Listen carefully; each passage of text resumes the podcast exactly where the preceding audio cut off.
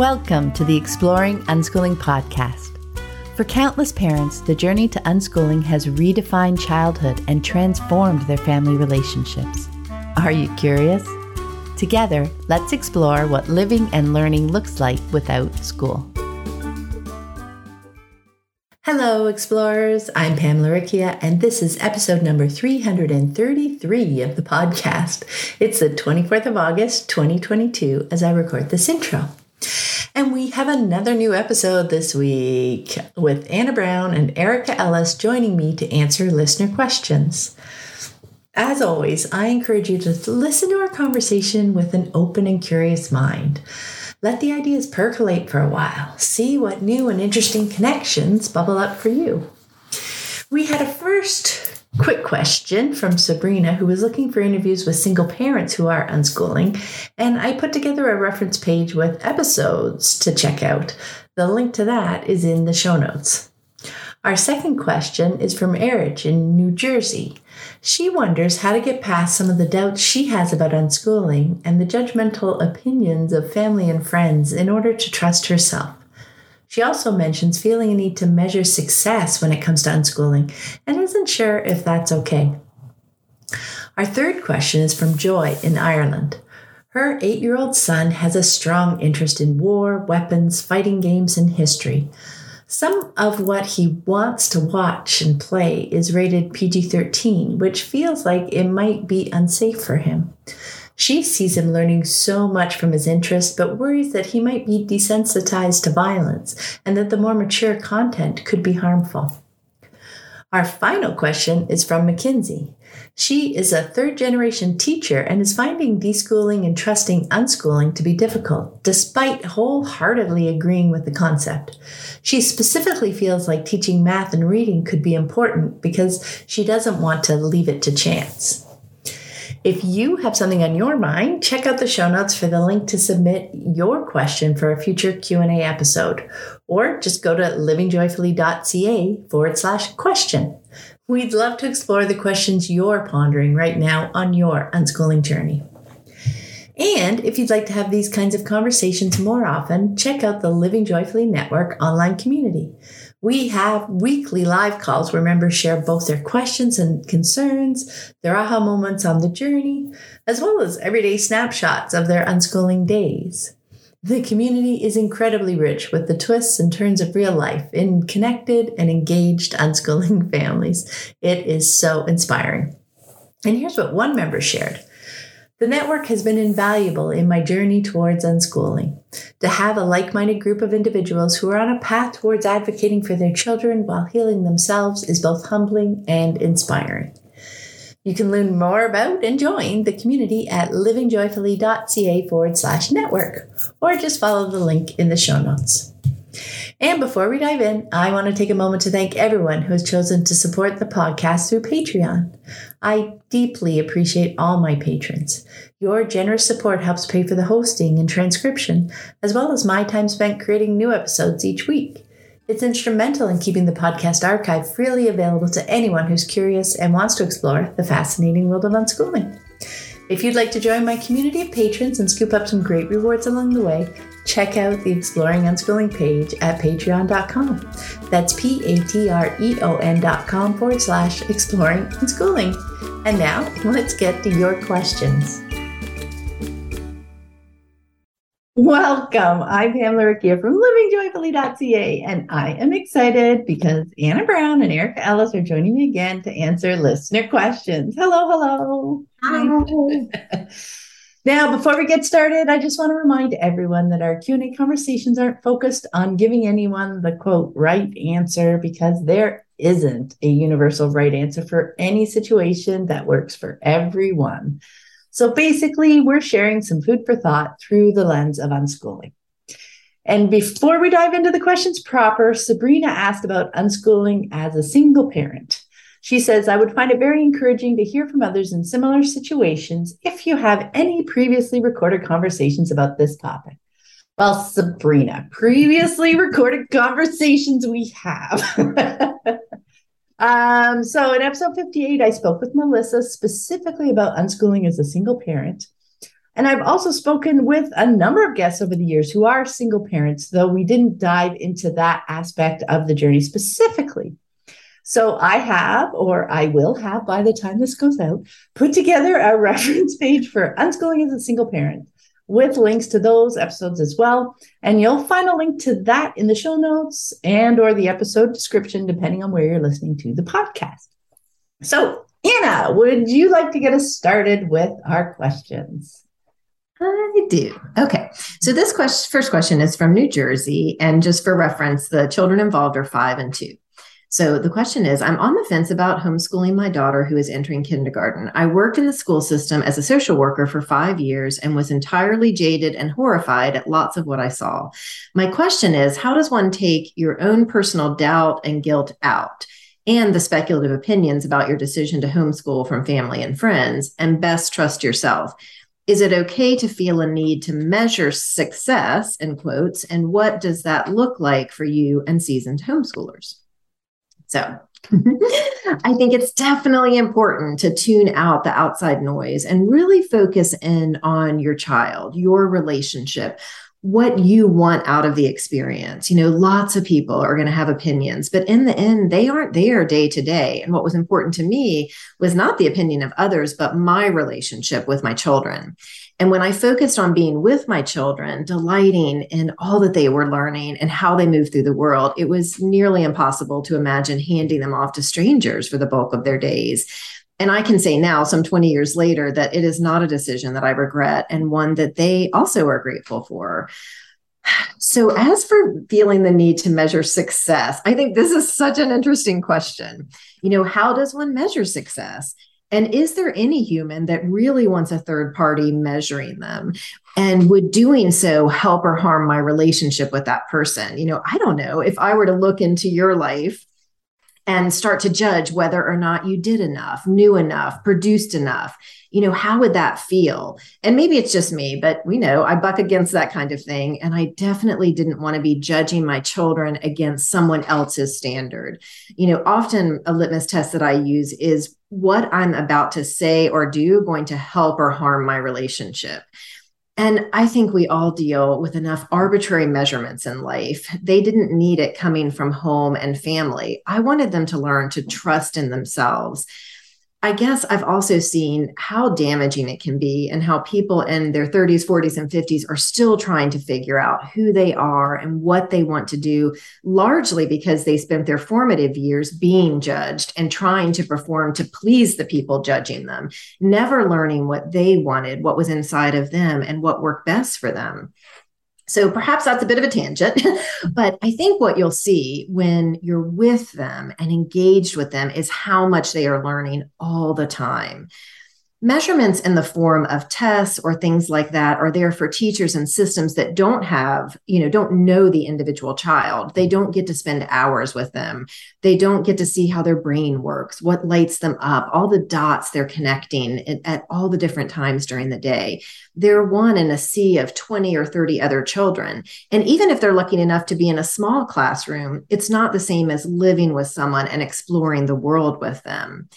I'd look at what you know about them now. What do they love? What have they already learned? You've most likely seen them learn to walk and acquire knowledge and beyond. And that's what will keep happening. They will continue to learn all kinds of things. They will continue to explore because we're humans and we're, humans are learning creatures. So, my guess is you'll find that you don't need outside measurements that honestly are not that well designed and miss so much, thus, the endless arguments about standardized testing and its pitfalls. One on one individual facilitation is ideal. And I think most educators would agree. It's just not scalable in a school situation. So, there's no need to emulate a less than ideal system if you're able to provide the ideal.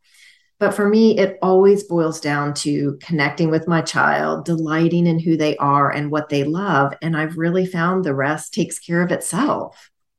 Erica? yeah.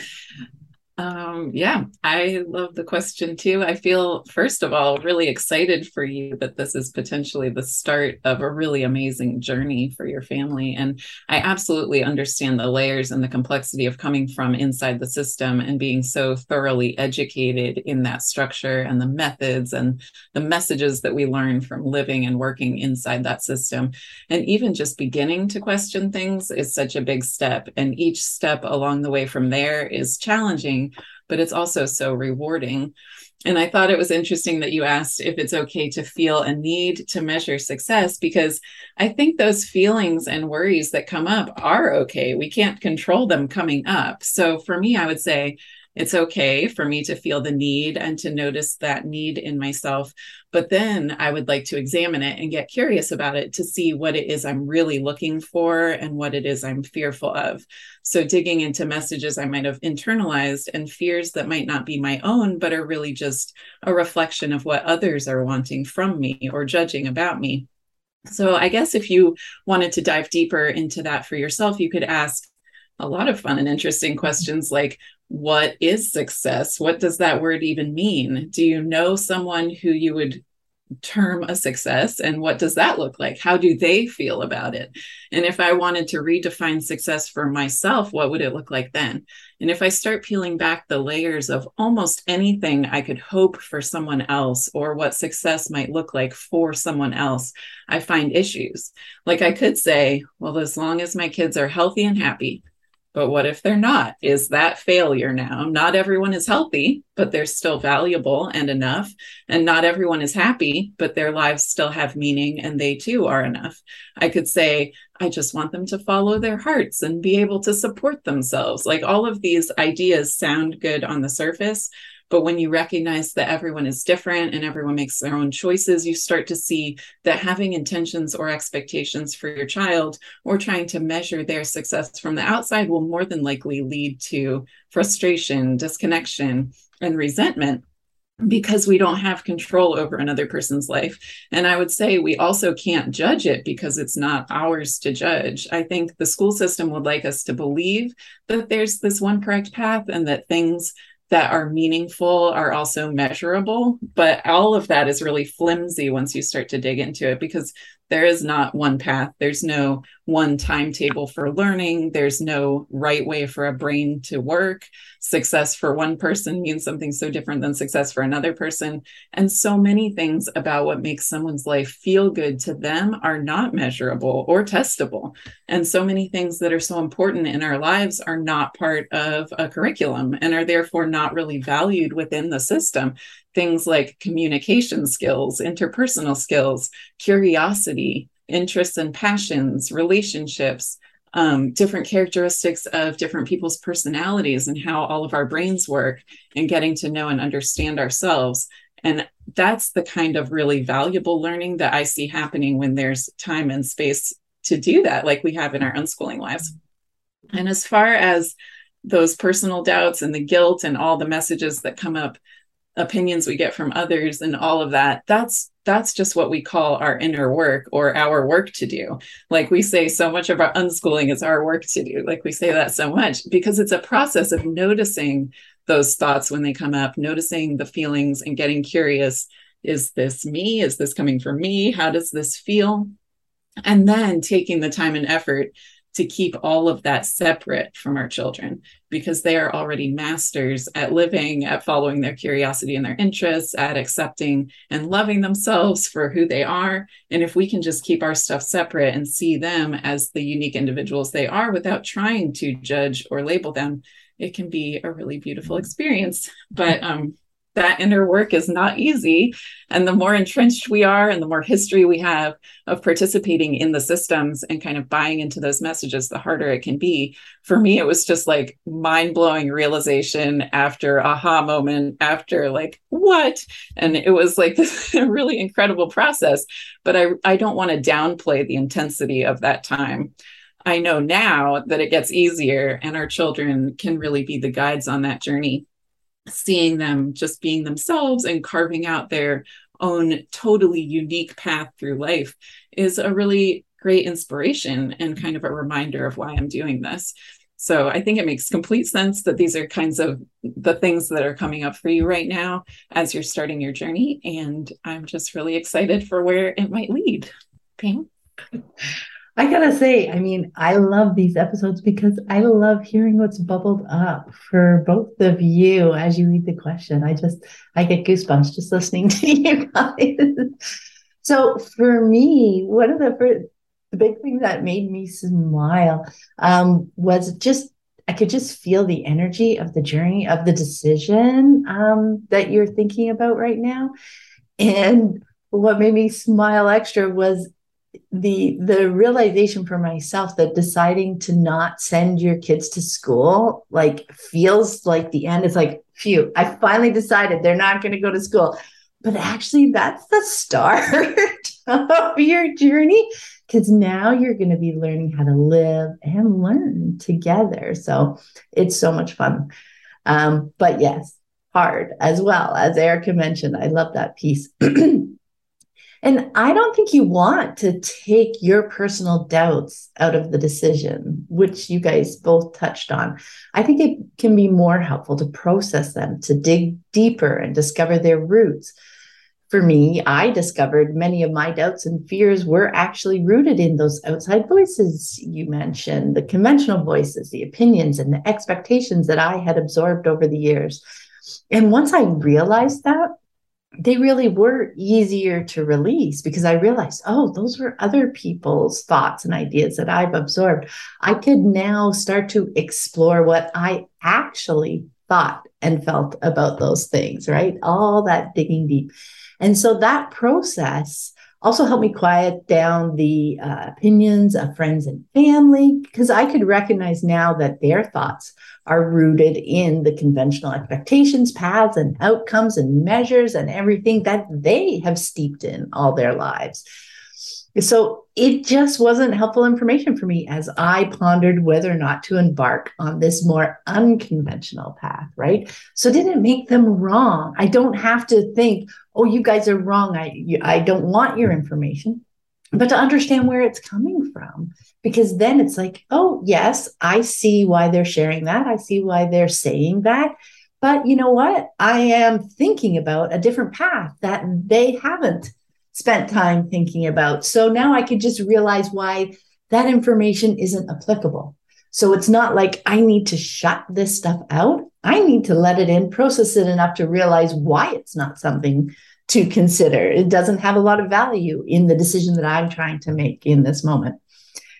What can be helpful is hearing from people who have chosen this path so that you can get a feel for what it might look like both now, if you choose not to send your daughter to school and embrace deschooling, the start of this journey, mm-hmm. and later, what life looks like in families who've been unschooling for years. Does that sound like something you'd like to walk towards for your family? And it's always helpful to remember this is not a forever choice. You know, your daughter can go to school next year if you change your mind. You're we're making you know the best decision we can make in this moment with the information we have and with the things and the constraints that we're putting together. But this isn't i'm making this decision for the rest of my life and i must be. That's a very schoolish method of thinking that if you change your mind you've failed. So that's another piece to release. It's not failure. It's i'm learning more. I'm going to make this choice see what happens learn more and i can tweak and change that choice completely in the future so I would just encourage you, if you choose to try it out, to give it your all. Again, that's that piece of that's not the choice isn't the end, it's the beginning.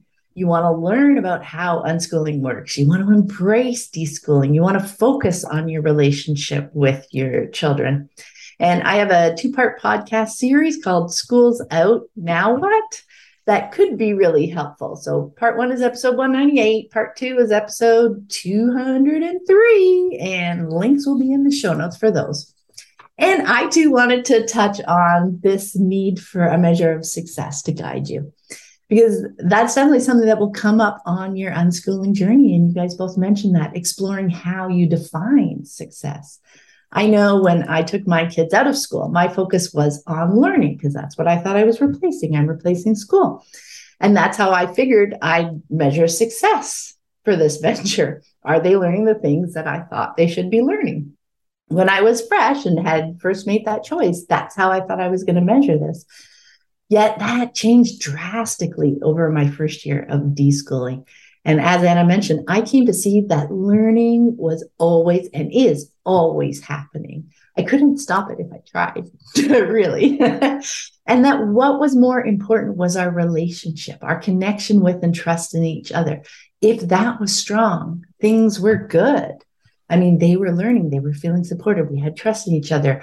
All those other pieces of life that are just as important, which school does not touch on, those are things we can move through together. Those, you know, when we had that connection, when we could have those conversations, that deeper understanding of each other and the things we were aspiring to do and our strengths and weaknesses and like all those pieces, things were good. Even when things were hard, we could connect and move through them together.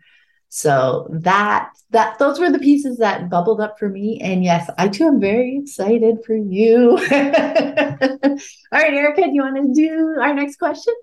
Yes. So our next question comes from Joy. It is a bit long, but bear with me. She writes We live in Ireland. I'm Brazilian. My husband and son are Irish, and our son is eight.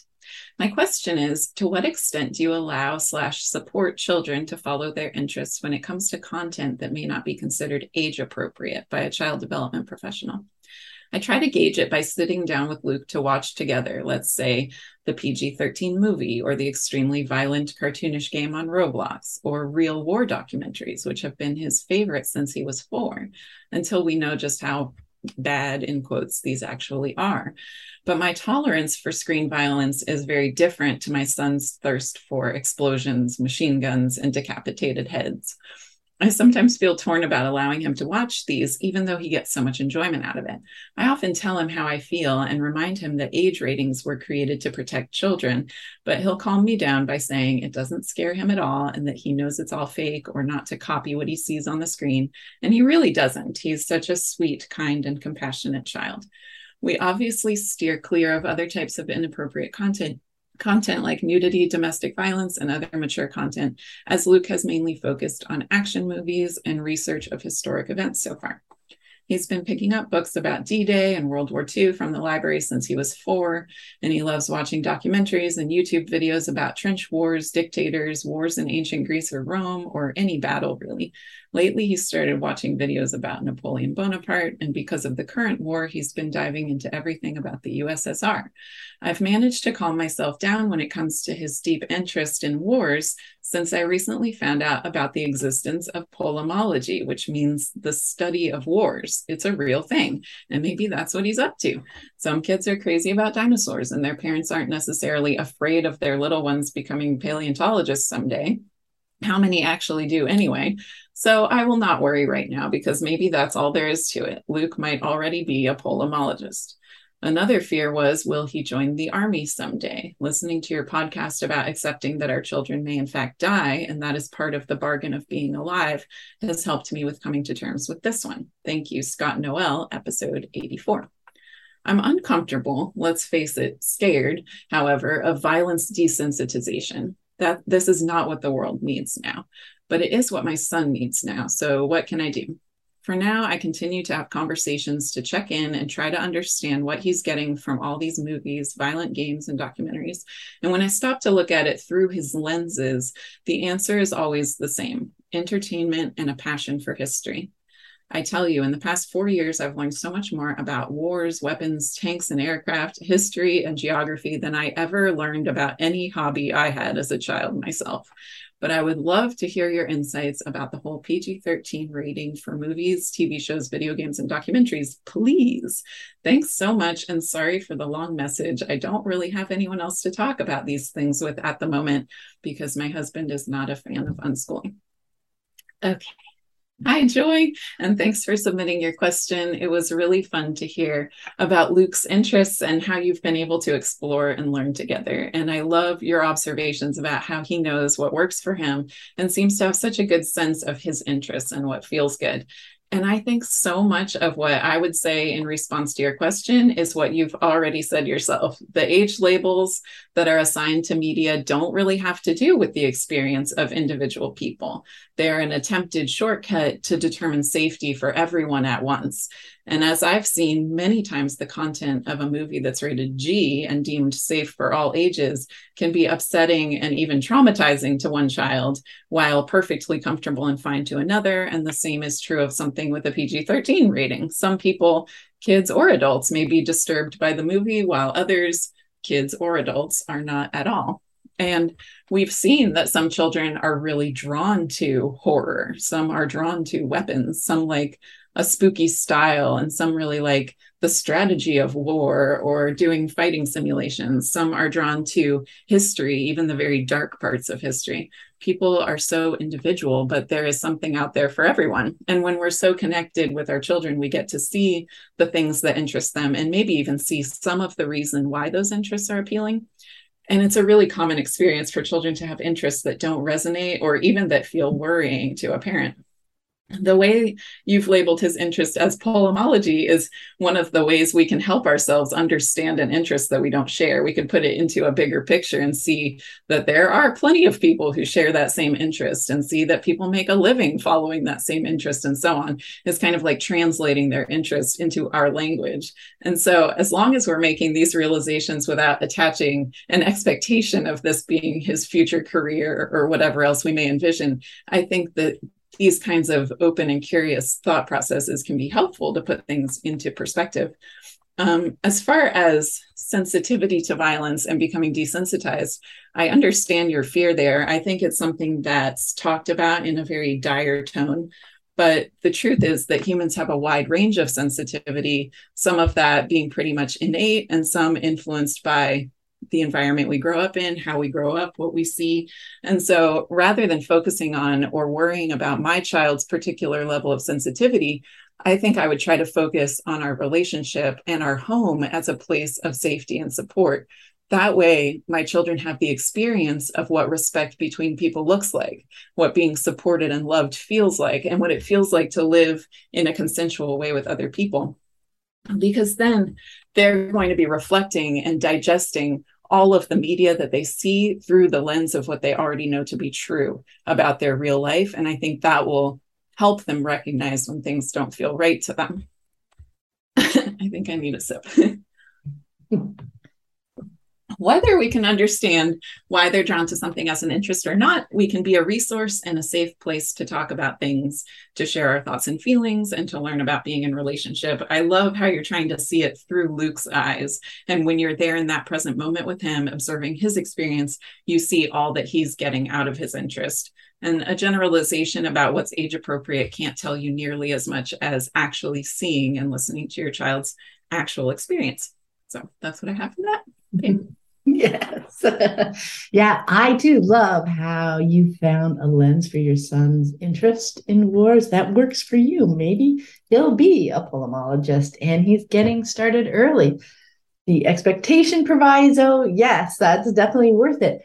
But it is part of this exploration. Again, as we talked about before, it's our work to do, seeing through his eyes and seeing that he's thirsty for this information. And his eyes light up and he shines when he's exploring it to find a lens or a framework that helps us start to understand that better that that is just so helpful. And that's part of our work to do to help ourselves frame it or figure out a way um, that we can be more supportive that we can help them as they're exploring their interests and it's just through your whole message, it's just so incredibly interesting to watch someone dive so deep into their passion, isn't it? I just love all the work that you've been doing to see it through his eyes and to process it, to move through it, to ask these questions of yourself. I think that's amazing and just a beautiful example for everyone.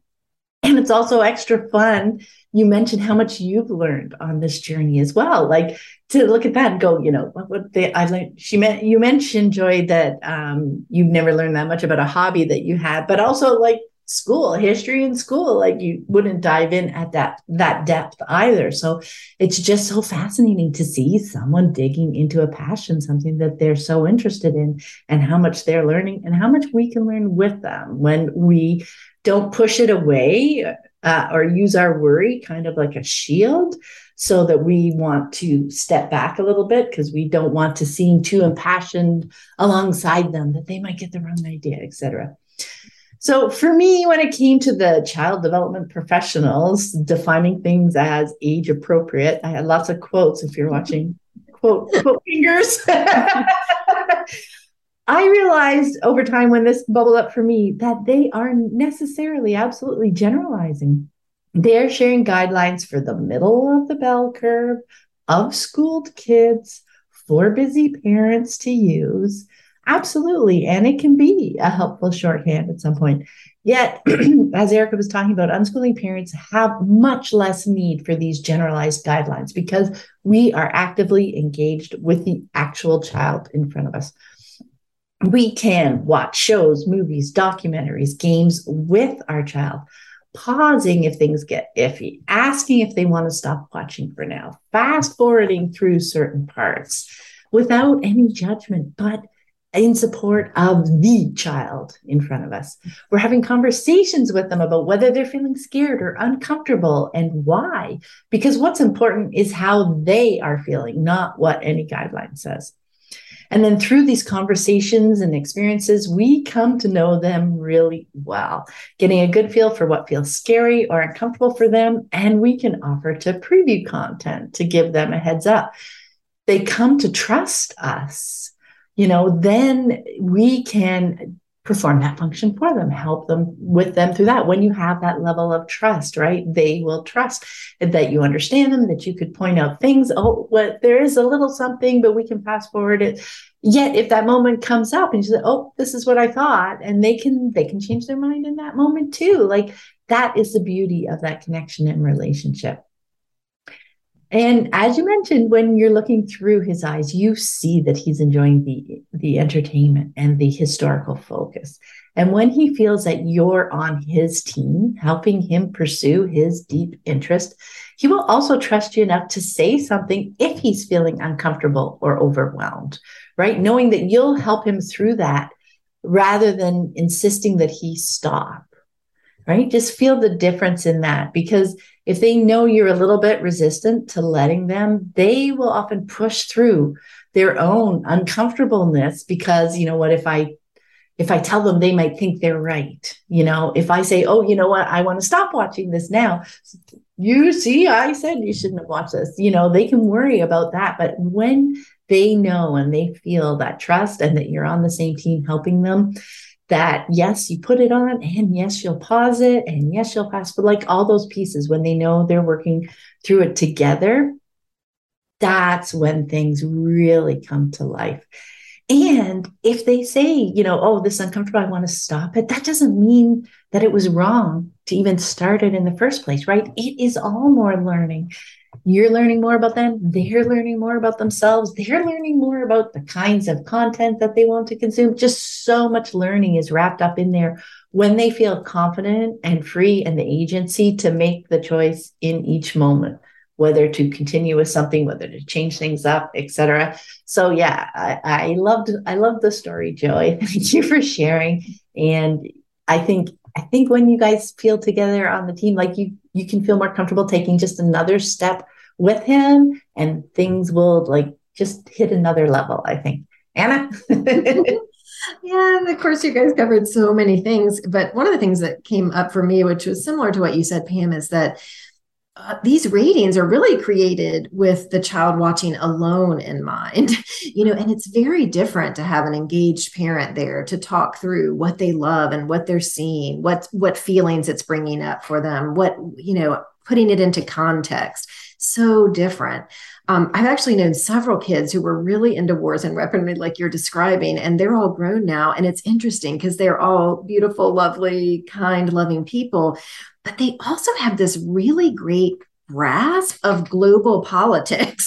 And it's interesting to have conversations with them now because I think they just really have this really cool understanding because of this kind of deep dive they did into all these pieces when they were young. I do think it's helpful, as Erica mentioned, to realize that our children are here on their own journey and that they may and most likely will enjoy things that are very different from the things that we enjoy, and that that's okay, and that we can learn and enjoy from each other, you know, the, these different paths that we take, and that that's really a beautiful part of, of this journey that we have.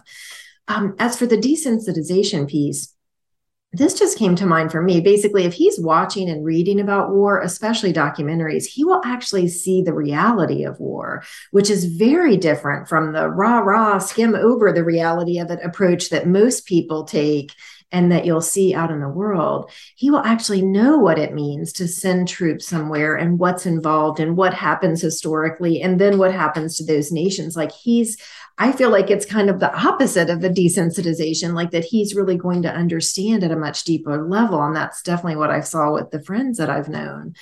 And lastly, as Pam talked about, he's talking to you. He's telling you, you know, what's working for him and not working for him, and what he understands and how he's putting it into context and keeping those lines of communication open.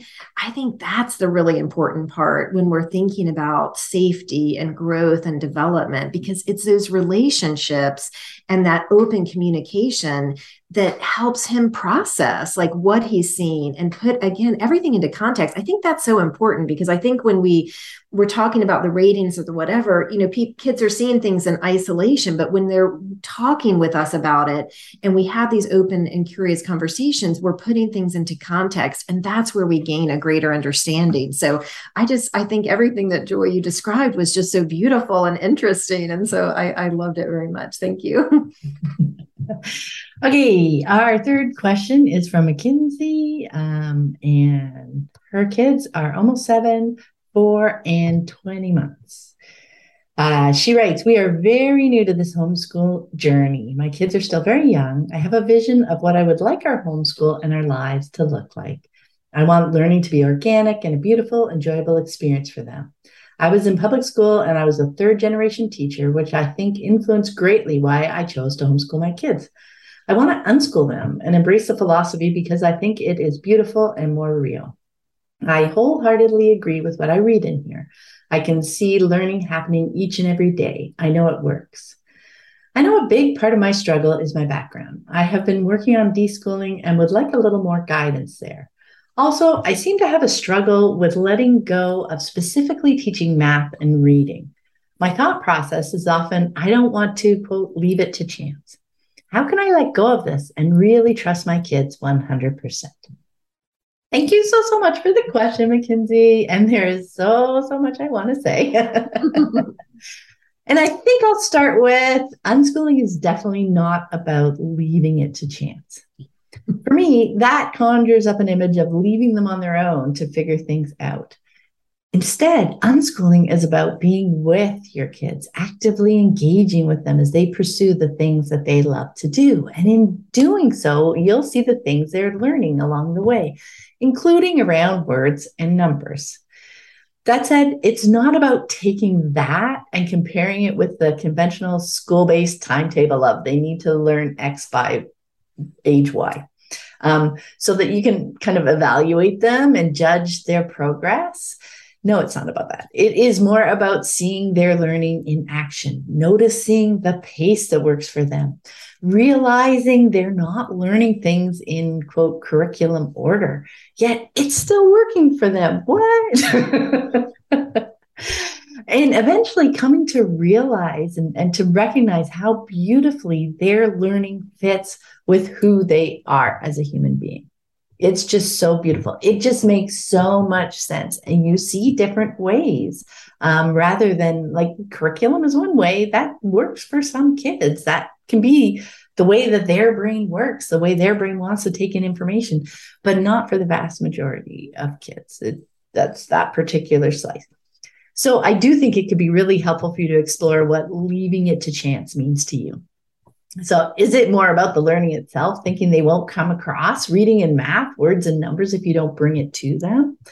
We live in word and number rich society. So I promise, promise that they'll come across both. or is it more about the path, the curriculum, so to speak, thinking there's a certain path to learning how to read and do math that you need to encourage them to follow? Like you must pick up skills A, B, and C in that order to reach the competency of, of level D or skill D. Many, many unschooling kids are lovely examples that this just isn't true when given the space and the support to learn in their own way. Or maybe it's something else entirely that is tweaking you to this worry of, of uh, leaving them to figure it out themselves. As I mentioned in the first question, digging into our fears and discomfort can find, so that we can find their roots can be so enlightening for us. And I am super excited for Mackenzie to see where this digging can lead. And I'm going to share some links in the show notes to help you get started. There's the Learning to Read in Their Own Time episode, number 23, that will help you explore the different paths to reading, maybe helping ease any discomfort that there is one right way or one right timetable to learn to read. There's also a compilation episode of stories from various podcast guests. The Magic of Learning to Read Naturally, which is episode 171. There's a conversation with a grown unschooler, Alec Trossett, who is now doing post grad work in mathematics with an eye to becoming a math professor, episode 141. And we talk about his unschooling math journey. and then there's a whole collection of links to podcast conversations with teachers turned unschoolers. There's a compilation episode, um, 282, plus links to 23 podcast conversations I've had with former and current teachers who have chosen to unschool their kids. You are definitely in good company. and Anna, on to you. Oh, it's so true. Aren't there so many of them? I love that. I think it says a lot. Um, for me, it's really just so much about leaning in and just being with them. You know, it's impossible to not see the learning when we're with our kids. And when you keep the focus on the relationship, you know them, you know what makes them tick, how they like to approach things. You can provide this rich environment for them to explore and a foundation that will serve them as they do so. I also think finding community could be helpful for you just from something I picked up and kind of the tone of it. I think you'd really enjoy the network and seeing families all over the world that are living this way and how amazing it is. It helps to not feel alone. And I think, especially when you have so much experience in the school environment. So you have this third generation of, you know, school. And, and so it's hard. You're really stepping outside of something that's so, you know, such a big cultural part of your family. So I think when you see this, you know, amazing community of people over the world, then you can really sink into that in a different way. Um, and oh my gosh, of course, this stuck out to me too. I get to, to Pam. It's like I would argue that you're doing anything but leave it to chance when you're being actively present and facilitating, you know, your children. I, I think it is a really common misunderstanding about unschooling. It, you know, it is not a lazy approach. It, I think it's perhaps the most engaged and time consuming because you aren't handing over your learning to a system or even a textbook. You're exploring together, engaging in the world in real and interesting ways and making time for conversations. And it's in those real and organic actions that learning is taking place. And so it, it is so rich and interesting and involved and engaged, which is very much the opposite of leaving it to chance. So that's kind of what sparked for me, Erica. Yeah, I loved the question too. And I, I was not surprised, but I thought it was interesting that it was another question from someone with a background in education and schools. And I have that background too. And I think it helps in many ways because we get to see what it's like from the inside. And there are a lot of things we don't want there for our kids. But at the same time, when you're so steeped in the messaging and that environment, that culture, it's a lot more to unpack than maybe someone who has just always disliked school and just got out of there as soon as they could. So, as I was reading your description of your struggles, letting go of teaching math and reading and not leaving it to chance, that part came up for me too. Um, but I kind of like went the other way around and thinking by leaving it up to, by trying to control the things, you are also not not leaving it up to chance that was not not an articulate way to say it. But first of all, there's no such thing as being able to control the outcome. So if you feel like you are not leaving it up to chance by controlling these things and teaching these things and assigning these things, no matter what you decide to do, there are still no guarantees of anything, of what they learn, of what they do with their lives, of what is hard for them and easy for them, or of anything else. And so it can feel a little bit overwhelming or even upsetting when you first come to realize that you can't actually control the outcomes. But then there's so much freedom in not having to try to control the outcomes. Now you can just live your life together, make choices together and you know there's no one way and no right way there's no set timeline and no no one process that will yield a certain desired result it's just not how life works whether your children are in school or not um, despite all the cultural messaging that tells us otherwise and the second thing that bubbled up was just the amazing feeling, the almost magical feeling that I have gotten from observing my children learn how to read and figure out so many things about math without instruction. I almost want to say that they learned how to read on their own because that's kind of what it feels like, but it's not really true. They're not at all on their own. I'm supporting them, answering questions, their friends are answering questions. They have tools like voice to text and subtitles that can help them. We're just surrounded by opportunities to do things, and those things often could use some reading or some math. And so over time, they've learned so much. I'm just really glad that I was able to release the need to try to control that process for them because now they have ownership of their own skills and ownership over their ability to learn and just so much confidence in who they are. And I think that's so valuable and just so cool to see. Um, there's actually a bumper sticker in my neighborhood that says, if you can read this, thank a teacher. And it makes me laugh a little bit because not one of us in my entire family of four learned to read while we were in school. Josh and I were both really early readers, just figuring out at home before school even started. And both of our kids learned through wanting to read video games and books and wanting to send and read their text messages. So all four of us have had the experience of getting to reading on our own terms in our own time. And that feels really powerful. I also thought that um, Pam and Anna's mantras might help you when things feel scary. So when fears pop up or when you notice a belief pop up that makes you want to control, that open and curious really feels helpful that process of hmm is that really true? I wonder what it would look like to not control it. What is what is it that i'm actually seeing my kids doing? What's another way this could play out? What are my options? And just kind of staying curious about your kids and about life generally and more open to what they show you they'd like to do rather than looking for a particular thing that they should be doing. And then another one is there's Anna's there's plenty of time because your kids are young and the things you're hoping they'll learn will probably come up at some point, like Pam was mentioning. and there's no deadline or timeline necessary. There's plenty of time for you to figure out deschooling, plenty of time for them to learn about themselves and the world.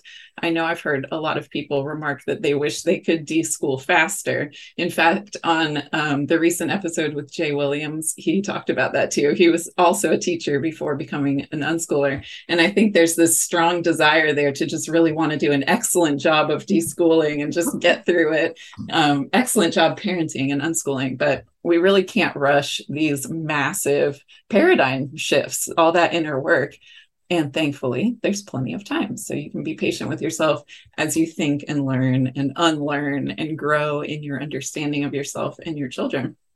And finally, I just wanted to um, address the idea of wanting their learning to be organic and a beautiful, enjoyable experience because it's such a wonderful image. And I love that you're envisioning that experience for them.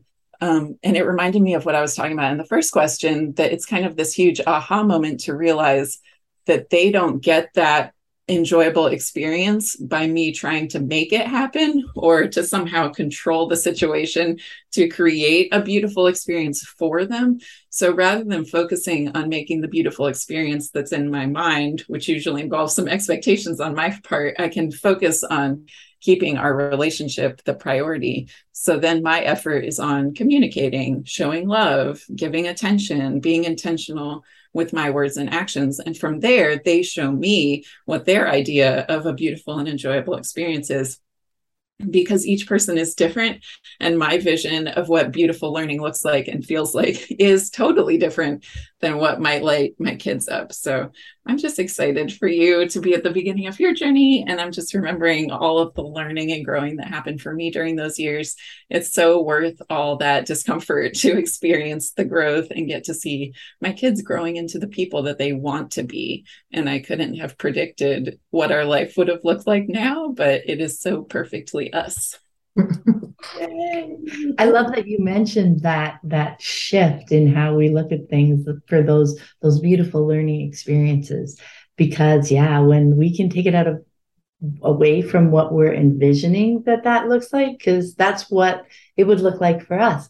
But when we cultivate that space and environment and connection and relationship and like all the stuff we've been talking about this whole episode those moments unfold naturally, right? When we're giving them the space to just follow and do the things that they're interested in doing in the ways that they're interested in doing them. And in that flow, these moments appear. It's more about recognizing them rather than specifically creating them, right? It's cultivating the environment, not cultivating or creating the moment. So that difference is such a, a huge aha moment or a huge paradigm shift. All right. Thank you both so much for joining me. It is always so much fun to go through specific, you know, just examples, people's questions and to to see what you guys come up with like the different perspectives we come to the same place but i just love seeing how it bubbles up and if anybody would like to submit their own question um, livingjoyfully.ca slash question but the link will also be in the show notes or the show description episode description wherever you're listening to this or watching this and we look forward to diving into some more questions soon thanks again Bye. Bye. I hope you found this episode helpful on your unschooling journey. And be sure to check out the growing podcast archive. The conversations never go out of date.